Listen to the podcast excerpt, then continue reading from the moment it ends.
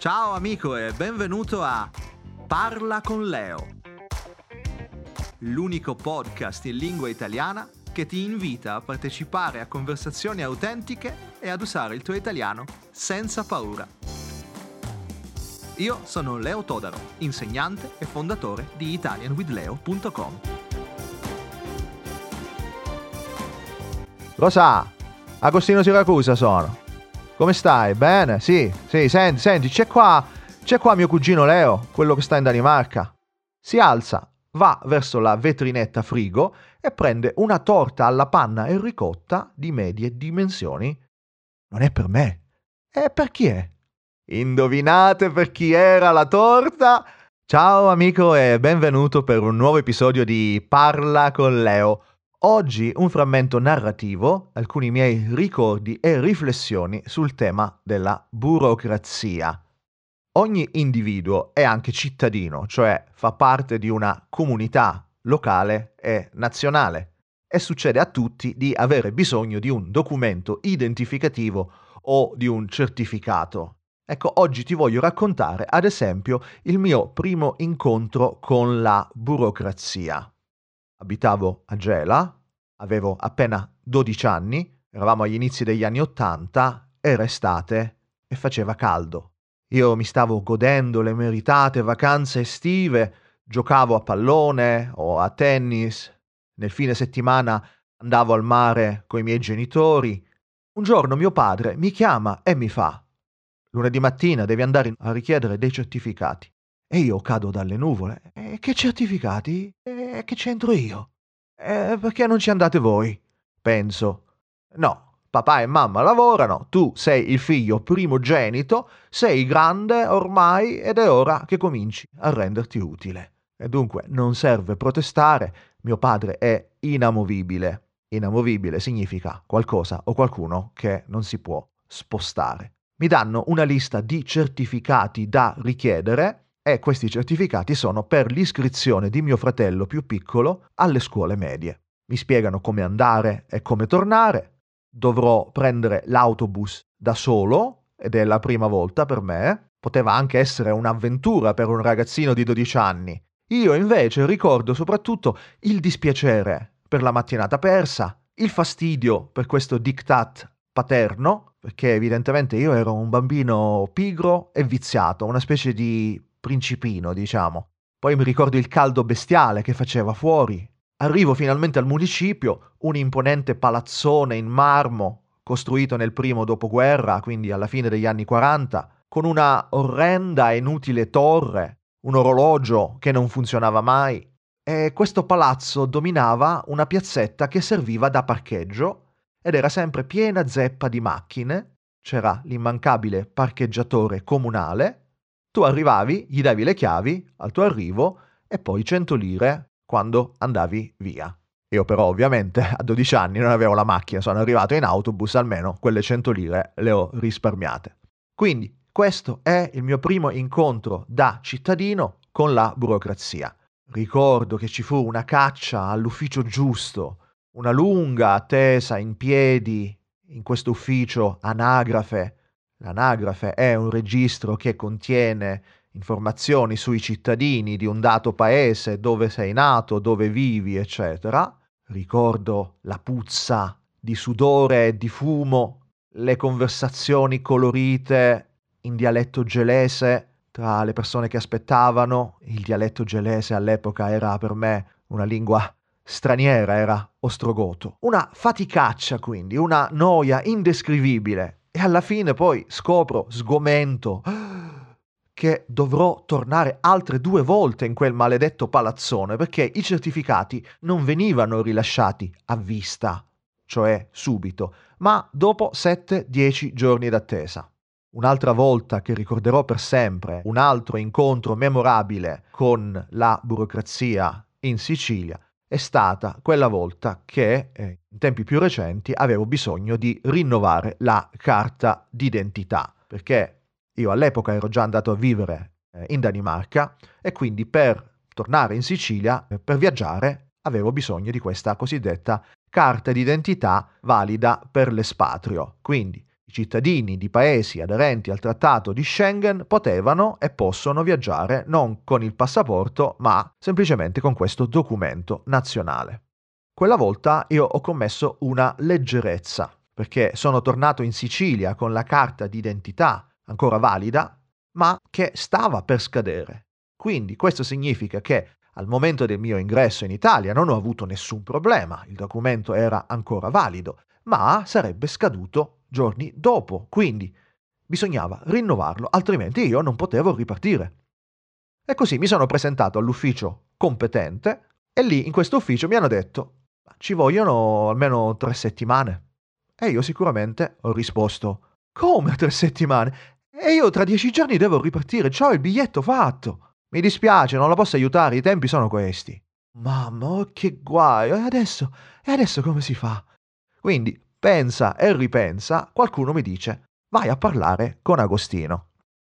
Agostino era un mio caro cugino, di poco più grande di me, che all'epoca lavorava nel bar di famiglia. E questo bar, il mitico Bar Siracusa, aveva come vicino di casa proprio il municipio. Insomma, mio cugino Agostino aveva le giuste conoscenze e forse mi poteva dare una mano a velocizzare la pratica. Vado da Agostino, siamo lì nel nostro bar, io in piedi, lui seduto alla cassa, che mi ascolta con aria fiduciosa, tipo un medico che eh, ascolta il paziente, ma un caso alquanto banale. Agostino fa un cenno con la testa, tira su il telefono con la manona, compone un numero e gli sento spiegare la situazione. Rosa, Agostino Siracusa sono. Come stai? Bene? Sì, sì, senti, senti, c'è qua c'è qua mio cugino Leo, quello che sta in Danimarca. Un minuto dopo è tutto sistemato. E allora Agostino mi spiega.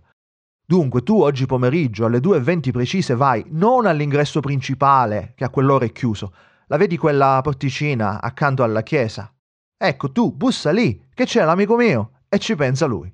Io lo ringrazio. Sto per andarmene. Agostino mi dice: Aspetta. Si alza, va verso la vetrinetta frigo e prende una torta alla panna e ricotta di medie dimensioni che oggi costerebbe sui 25 euro. E io gli dico, no, grazie, non c'è bisogno, Agosti.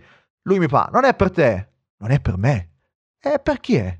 Indovinate per chi era la torta? Amici ascoltatori, avete indovinato? La torta era per l'amico Rosario che mi aiutava ad avere la carta d'identità a tempo di record. Io sono andato via con quella torta in mano e mi sentivo un imbecille. E anche dopo quel pomeriggio, mentre aspettavo l'amico Rosario, mi sentivo un po', un po' strano, a disagio. Busso, aprono, è l'amico Rosario, si prende il pezzino, il foglio di carta sul quale sono appuntati i miei estremi e richiude. Io rimango dieci minuti ad aspettare, come un carciofo, diciamo dalle mie parti, con questa torta in mano, col caldo che fa. Poi la porticina si riapre, l'amico Rosario è lì con la mia nuova carta d'identità. Tutto a posto? Ah no, mi chiede tipo 18.000 lire per i diritti di segreteria, quello che è giusto è giusto. Posso andare? Ah no, eh, questa, questa te la manda mio cugino. Gli do la torta e vado via, contento ma anche parecchio perplesso. Morale della favola, all'epoca gli impiegati del comune, alcuni, per funzionare meglio avevano bisogno di essere oliati con panna e ricotta. Ora però, amici, a essere del tutto sinceri, io voglio rispettare la grandissima quantità di gente onesta che lavora sodo tutti i giorni, anche in Sicilia.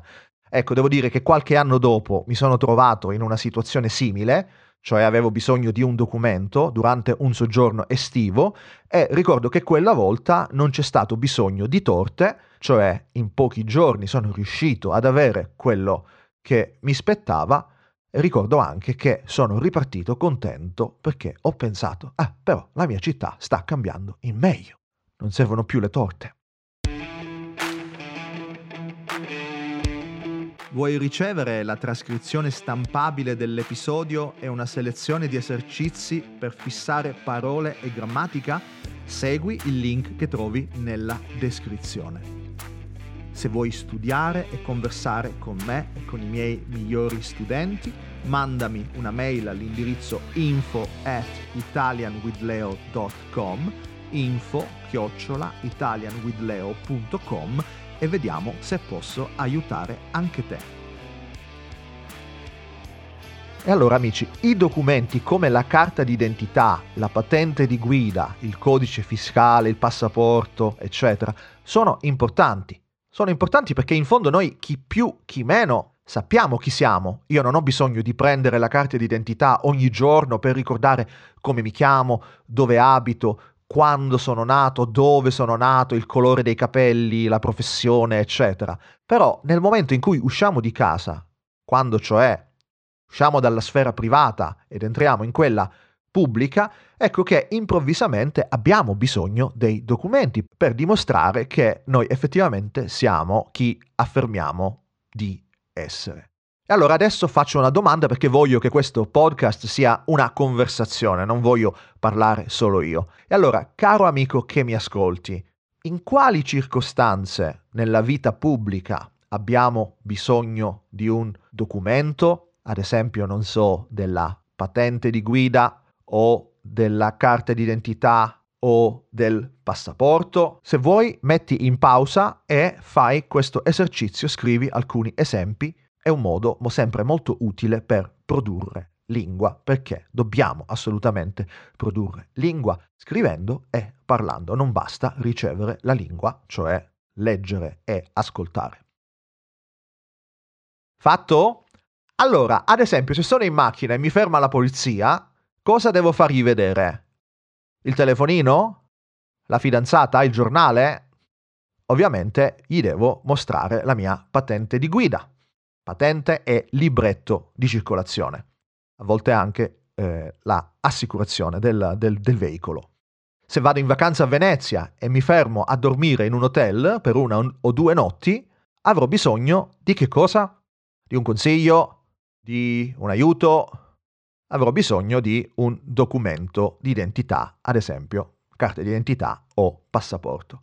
Infine, se prendo l'aereo a Palermo per andare a Roma o per andare a New York, oltre al biglietto, in aeroporto avrò bisogno di fortuna, soldi, anche, ma avrò bisogno ovviamente di un documento come ad esempio il passaporto. Quindi amici, io sto cercando di dimostrare che possedere questi documenti è importante. E allora amici, dove io da insegnante di italiano mi diverto veramente tanto e questa è la mia specialità, quella di trovare delle storie, delle letture adatte al livello dei miei studenti e anche eh, adatte a, ad approfondire determinati temi. Quindi ho nel cervello tutto un database di libri interessanti e puoi stare sicuro che quando torni qui ad ascoltare un episodio troverai qualche consiglio utile nel tuo uh, studio della lingua italiana. Ad esempio, questo tema del, dell'identità e dei documenti mi fa venire in mente un racconto di Giulio Mozzi, eh, un libro che è davvero carino, che si chiama Sono l'ultimo a scendere, e del quale modestamente ho fatto vendere diverse centinaia di copie, perché lo consiglio sempre. È un libro edito da Mondadori è un genere anche un po' particolare perché a cavallo tra autobiografia e letteratura, è un po' come questi miei modesti episodi. Quindi è adatto a studenti di livello B1 eh, e più alto perché sono molti dialoghi e perché è scritto in un modo eh, molto leggibile. In uno di questi racconti l'autore viene fermato dalla polizia mentre cammina per strada una sera tardi e vediamo che succede. Adesso io vi leggerò un passaggio. Leggo. Un rumore di frenata alle mie spalle. Apertura di sportelli. Voce gridata. Fermo! Tutto in un momento. Sto fermo. Si volti, dice la voce. Mi volto. Documenti, prego, dice uno dei due. Poi gli chiedono il nome, dove abita, eccetera. E poi il poliziotto dice: Lei è stato senza carta d'identità per quasi tre anni e prima se ne è fatte rubare tre, una in fila all'altra. Insomma, qui il poliziotto si insospettisce perché ha visto nel terminale che il cittadino ha perso la carta d'identità per ben tre volte consecutive. Alla fine poi gli dice, lei non deve mai restare senza documento. E il cittadino, che è uno evidentemente un po' polemico, risponde che lui non è stato molto attento, cioè dice, per tre anni sono tornato a casa presto, ho evitato di camminare rasente ai muri. Mi sono tenuto distante dai cantieri del Metrobus. Ho cercata la compagnia di persone rispettabili. Mi sono vestito decentemente e in generale ho fatto il possibile per avere l'aria di uno che non commette reati. Quindi un frammento narrativo veramente carino, ma eh, dimostra anche in parte che appunto girare senza documenti eh, è, è, è difficile. Bisogna sempre avere con sé un documento di identità quando si gira per strada, ad esempio la sera. E questo frammento narrativo di Giulio Mozzi mi ha fatto veramente venire in mente che anch'io per un periodo ho avuto grossi problemi e adesso vi spiego quali. Qualche anno fa, nel 2011, sono stato talmente bravo, tra virgolette, che ho perso patente e carta d'identità in un colpo solo. Ora, dal punto di vista pratico, questo è stato un grosso problema perché per molti mesi non ho potuto guidare il motorino, ho dovuto fare l'abbonamento ai mezzi pubblici e per avere poi un duplicato della patente di guida, che era una patente italiana, ho dovuto sudare sette camicie. Poi senza carte d'identità ero impossibilitato, mamma che parola lunga, impossibilitato. Significa che non potevo viaggiare non potevo alloggiare in alberghi, identificarmi. Se mi arrivava un pacco e dovevo andare a ritirarlo all'ufficio postale, non avevo un documento che dimostrasse la mia identità. Ma le conseguenze peggiori, amici, sono state dal punto di vista psicologico. Trovarsi senza documenti ti fa sentire in un limbo. Ma io chi sono veramente? Potrò mai tornare in Italia? E se qualcuno nel frattempo trova questi documenti e comincia a vivere col mio nome e cognome? E, e se è un assassino o un truffatore seriale e mi trova e mi ammazza e, e, prende il mio posto? E se a scuola nessuno si accorge che, che io non sono più io, ma che è un altro al posto mio? E se quello il congiuntivo non lo sa? E se gli puzzano i piedi? Insomma, quindi 3.000 interrogativi nel mio cervello. Ho passato un periodo veramente difficile che poi la carta d'identità era troppo difficile da rifare e al consolato mi hanno, il consolato con la C maiuscola è un posto dove ti aiutano, cittadino italiano all'estero, eccetera, al consolato mi hanno, non mi hanno consolato, ma mi hanno consigliato di fare il passaporto. Dice, beh, invece di eh, rifare la carta d'identità, lei eh, si faccia il passaporto. Ora direte voi, come? Eh, non avevi un passaporto? No, perché con la carta d'identità valida per l'espatrio, l'ho spiegato all'inizio, io viaggiavo benissimo in tutta l'area Schengen.